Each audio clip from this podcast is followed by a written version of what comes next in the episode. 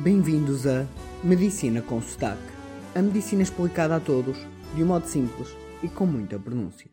Olá, no episódio de hoje vou-vos falar sobre os olhos. Se calhar muitos de vocês já viram em séries ou assim que às vezes os médicos veem as pupilas e assim, mas uh, vamos tentar explorar um pouco mais. O assunto é extremamente diverso e complexo, mas já sabem, vamos tentar tornar simples e interessante.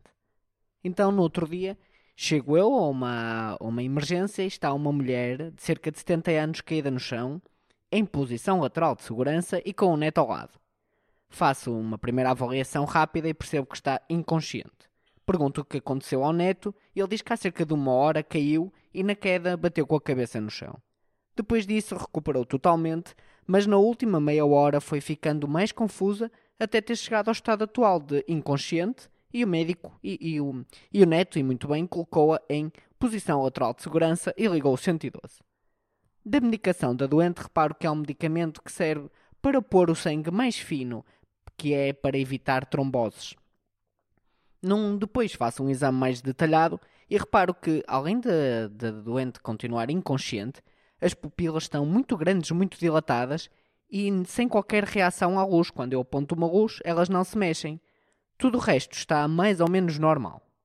Hoje, então, vamos falar de, destas pupilas e da informação que podemos ter com um simples olhar para as pupilas de um doente. Para não vos deixar curiosos até ao fim, posso-vos dizer o que aconteceu foi que a tal queda fez com que a doente tivesse uma hemorragia dentro do, do cérebro e que essa hemorragia foi ajudada pelo facto de tomar medicação para pôr o sangue mais fino e, como tal, demorar mais tempo a coagular. Então, essa hemorragia que ao início era pequena e a doente recuperou, depois foi crescendo sem parar, pois o sangue perde a capacidade de coagular como deve ser por causa do medicamento, até que fez imensa pressão no cérebro e como a zona do cérebro é uma, uma cavidade fechada por ossos, não é, do crânio, acabou por lesar as estruturas do cérebro e a doente ficou inconsciente. O facto das pupilas estarem dilatadas foi um sinal de gravidade e mostrou-me assim que a situação seria provavelmente muito, muito grave. As pupilas são avaliadas no nosso D do ABCDE, para quem ainda se lembra, onde o D vem de disfunção neurológica, onde se avalia o estado de consciência, as pupilas e a simetria dos movimentos. É, isto são os componentes do dia da avaliação neurológica. Quando avaliamos as pupilas, basicamente estamos a ver o seu tamanho, a sua reação à luz e a simetria. O normal é as pupilas serem de tamanho igual, ou seja, as duas iguais, simétricas, e estarem grandes no escuro. Isto é para que entre muita luz para o olho e nós consigamos ver, e pequenas na claridade, que é para entrar menos luz e nós não ficarmos ofuscados. Assim, quando apontamos luz para as pupilas, o normal é elas fecharem. E mais, o normal é que, quando uma fecha, as duas fecham, mesmo que se aponte a luz só para uma. Este é um, chama-se é consensual. Pronto. Assim, este reflexo das pupilas com a luz de fecharem demora cerca de um segundo tudo o que está por trás de, de, deste fenómeno das pupilas é bastante complexo, mas no modo simples é assim que acontece. Quando as pupilas vêm luz, esta informação é levada do olho até ao seu núcleo, que está mais ou menos na zona da nuca, perto do início do pescoço, que é a zona mais importante da nossa existência, é o chamado tronco cerebral. Então a informação vai do olho até lá através de nervos, que passam assim pelo meio do cérebro, e depois este núcleo origina uma resposta que é enviada de volta por outro nervo, outra vez pelo meio do cérebro, até aos músculos que fazem então a pupila contrair.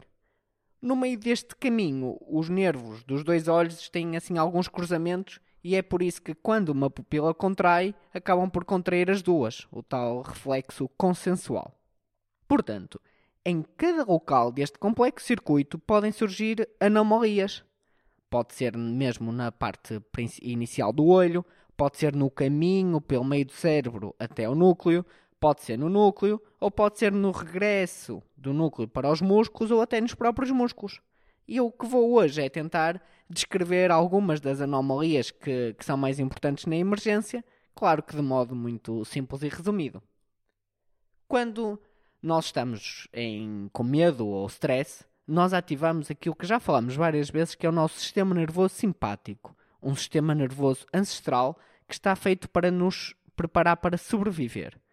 Neste modo de, de sistema nervoso simpático, as pupilas ficam muito dilatadas, que é para que nós possamos ver tudo que nos rodeia na nossa periferia. Estamos atentos a tudo na nossa proximidade, porque no fundo é como se tivéssemos, tivéssemos medo que alguma coisa estivesse ao nosso lado, então as nossas pupilas ficam muito grandes e dilatadas. No lado oposto, quando nós estamos relaxados, como por exemplo a fazer a digestão, temos ativo o sistema contrário, que é o sistema nervoso parasimpático. E este põe as pupilas pequeninas, que no fundo até veem melhor longe, pois a nível de evolução quer dizer que não há um perigo nas imediações. No entanto, isto é o normal do ser humano, mas as pupilas também, como vos disse aqui no início, podem estar grandes ou pequenas, não só pelo sistema nervoso ser o simpático ou parasimpático, mas consoante haja luz ou não haja luz. Por exemplo, quando está muita luz, por exemplo, de dia, um dia de sol, as pupilas ficam muito pequenas para entrar pouca luz e à noite ficam muito grandes para que entre mais luz até, até ao olho. Mas elas, no seu estado normal, estão sempre do mesmo tamanho e simétricas. Ok? Pronto. Sempre que há alguma doença dos olhos, como por exemplo uma doença que chama glaucoma ou uma catarata, ou até a pessoa ser invisual de um olho, tudo isto, claro que vai originar alterações, como é óbvio. Daí que seja muito importante perguntar sempre aos doentes as suas doenças. E também existem remédios específicos para doenças, especialmente quando são as doenças dos próprios olhos, que vão influenciar isto tudo, como é normal. Portanto, é muito importante também perceber a história do doente, as suas doenças e uh, as suas medicações. Mas há fármacos e drogas que influenciam as pupilas, como por exemplo os opioides, que é o caso, por exemplo, da heroína, que deixa as pupilas muito pequeninas. E também o contrário, temos, por exemplo, a cocaína, e as anfetaminas, que deixam as pupilas grandes. A razão dos opioides e da heroína deixarem as pupilas pequeninas é bastante complicada de explicar. Mas a da cocaína das anfetaminas já é mais simples de explicar, pois como elas são drogas estimulantes, vão ativar o sistema nervoso simpático e como nós já vimos, isso faz as pupilas ficarem grandes. Assim, em alguns casos como intoxicações, overdoses, tentativas de suicídio, o simples olhar para as pupilas pode nos dar imensa e valiosa informação, por exemplo, para percebermos qual foi o fármaco usado.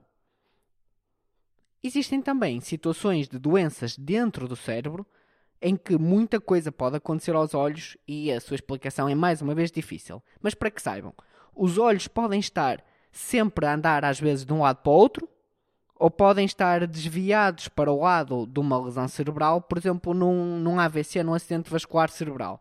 Imaginem, às vezes acontece que o, olhamos para os olhos do doente, que está inconsciente, e os olhos estão a apontar para a esquerda. Muitas vezes isso é sinal que o AVC se deu no lado esquerdo do cérebro. Eh, existem muitas situações assim e são bastante complexas e difíceis de, de explicar e nem sempre acontecem. Mas ajudam-nos também a perceber como é que um simples olhar para o olho nos permite ver quase o que é que está a passar dentro do cérebro. Existem ainda os casos gravíssimos, como foi no exemplo que vos dei no início deste episódio, onde por algum motivo a pressão dentro do crânio fica muito elevada. Como expliquei, sendo que o crânio é uma estrutura fechada. Qualquer coisa que lá ocupe espaço vai acabar por aumentar a pressão, e ao aumentar a pressão dentro do crânio, o cérebro fica contraído, fica comprimido, e ao ficar comprimido vai começar a sofrer. E isto chama-se, é, o nome disto é o aumento da pressão intracraniana. E temos vários exemplos disto, de, desta pressão intracraniana aumentar. Por exemplo, hemorragias cerebrais, por exemplo, no caso de um AVC ou de um aneurisma há uma hemorragia dentro do cérebro, o sangue transborda e vai aumentando ali a pressão sobre o cérebro. Mas não é só hemorragias, também temos, por exemplo, os tumores. Um tumor que vai ali crescendo vai fazendo pressão, pressão, pressão sobre o cérebro, que depois começa a sofrer. Ou os traumatismos cranianos, onde quando se bate com a cabeça, etc. Existem várias situações em que aumenta a pressão dentro do crânio e que leva a que o cérebro fique em sofrimento porque fica apertado e nesses casos, normalmente o que acontece é as pupilas ficarem dilatadas e sem reflexo à luz. E porquê que ficam sem reflexo à luz? Então é porque esse circuito que nós falamos, da informação ir dos olhos ao núcleo da, que está na zona da nuca e voltar, não funciona, porque o cérebro está magoado e não funciona bem. O motivo das pupilas então estarem dilatadas é que este é o estado normal das pupilas, ou seja, as pupilas quando estão relaxadas estão grandes. Só ficam mais pequenas é quando os músculos estão a trabalhar para as contrair. Portanto, sempre que os olhos estão dilatados sem reflexo à luz, por norma é um sinal de gravidade, extrema gravidade, não é? Se nós tivermos uma hemorragia pequenina ou um tumor pequeno, não temos isto porque o cérebro ainda não está em sofrimento. Mas sempre que já temos este sinal é porque o caso normalmente é bastante grave. Portanto, e no caso do exemplo que vos dei da nossa doente, onde as pupilas estão grandes e sem resposta à luz, isto no fundo está-nos a dizer que a situação é muito grave, quer dizer que há um grande sofrimento cerebral. Inclusive, as pupilas assim, não é? Grandes e sem resposta à luz, acontece também nas pessoas quando morrem e nos casos da morte cerebral, onde até um dos testes para se confirmar a morte cerebral é mesmo isto: as pupilas estarem grandes e não se fecham quando se aponta a luz. E então termino uh, dizendo que, caso queiram testar em vocês ou num vosso colega este reflexo, vejam no YouTube como se faz, por exemplo, e não façam como eu, que eu tinha cerca de, não sei, uns 8, 10 anos, e apontei uma lanterna aos meus olhos por mais de 10 minutos para ver se aquilo contraía, e não, não só não vi nada, como durante horas e horas deixei de ver porque os meus olhos ficaram totalmente estourados com a luz. Obrigado e até o próximo episódio.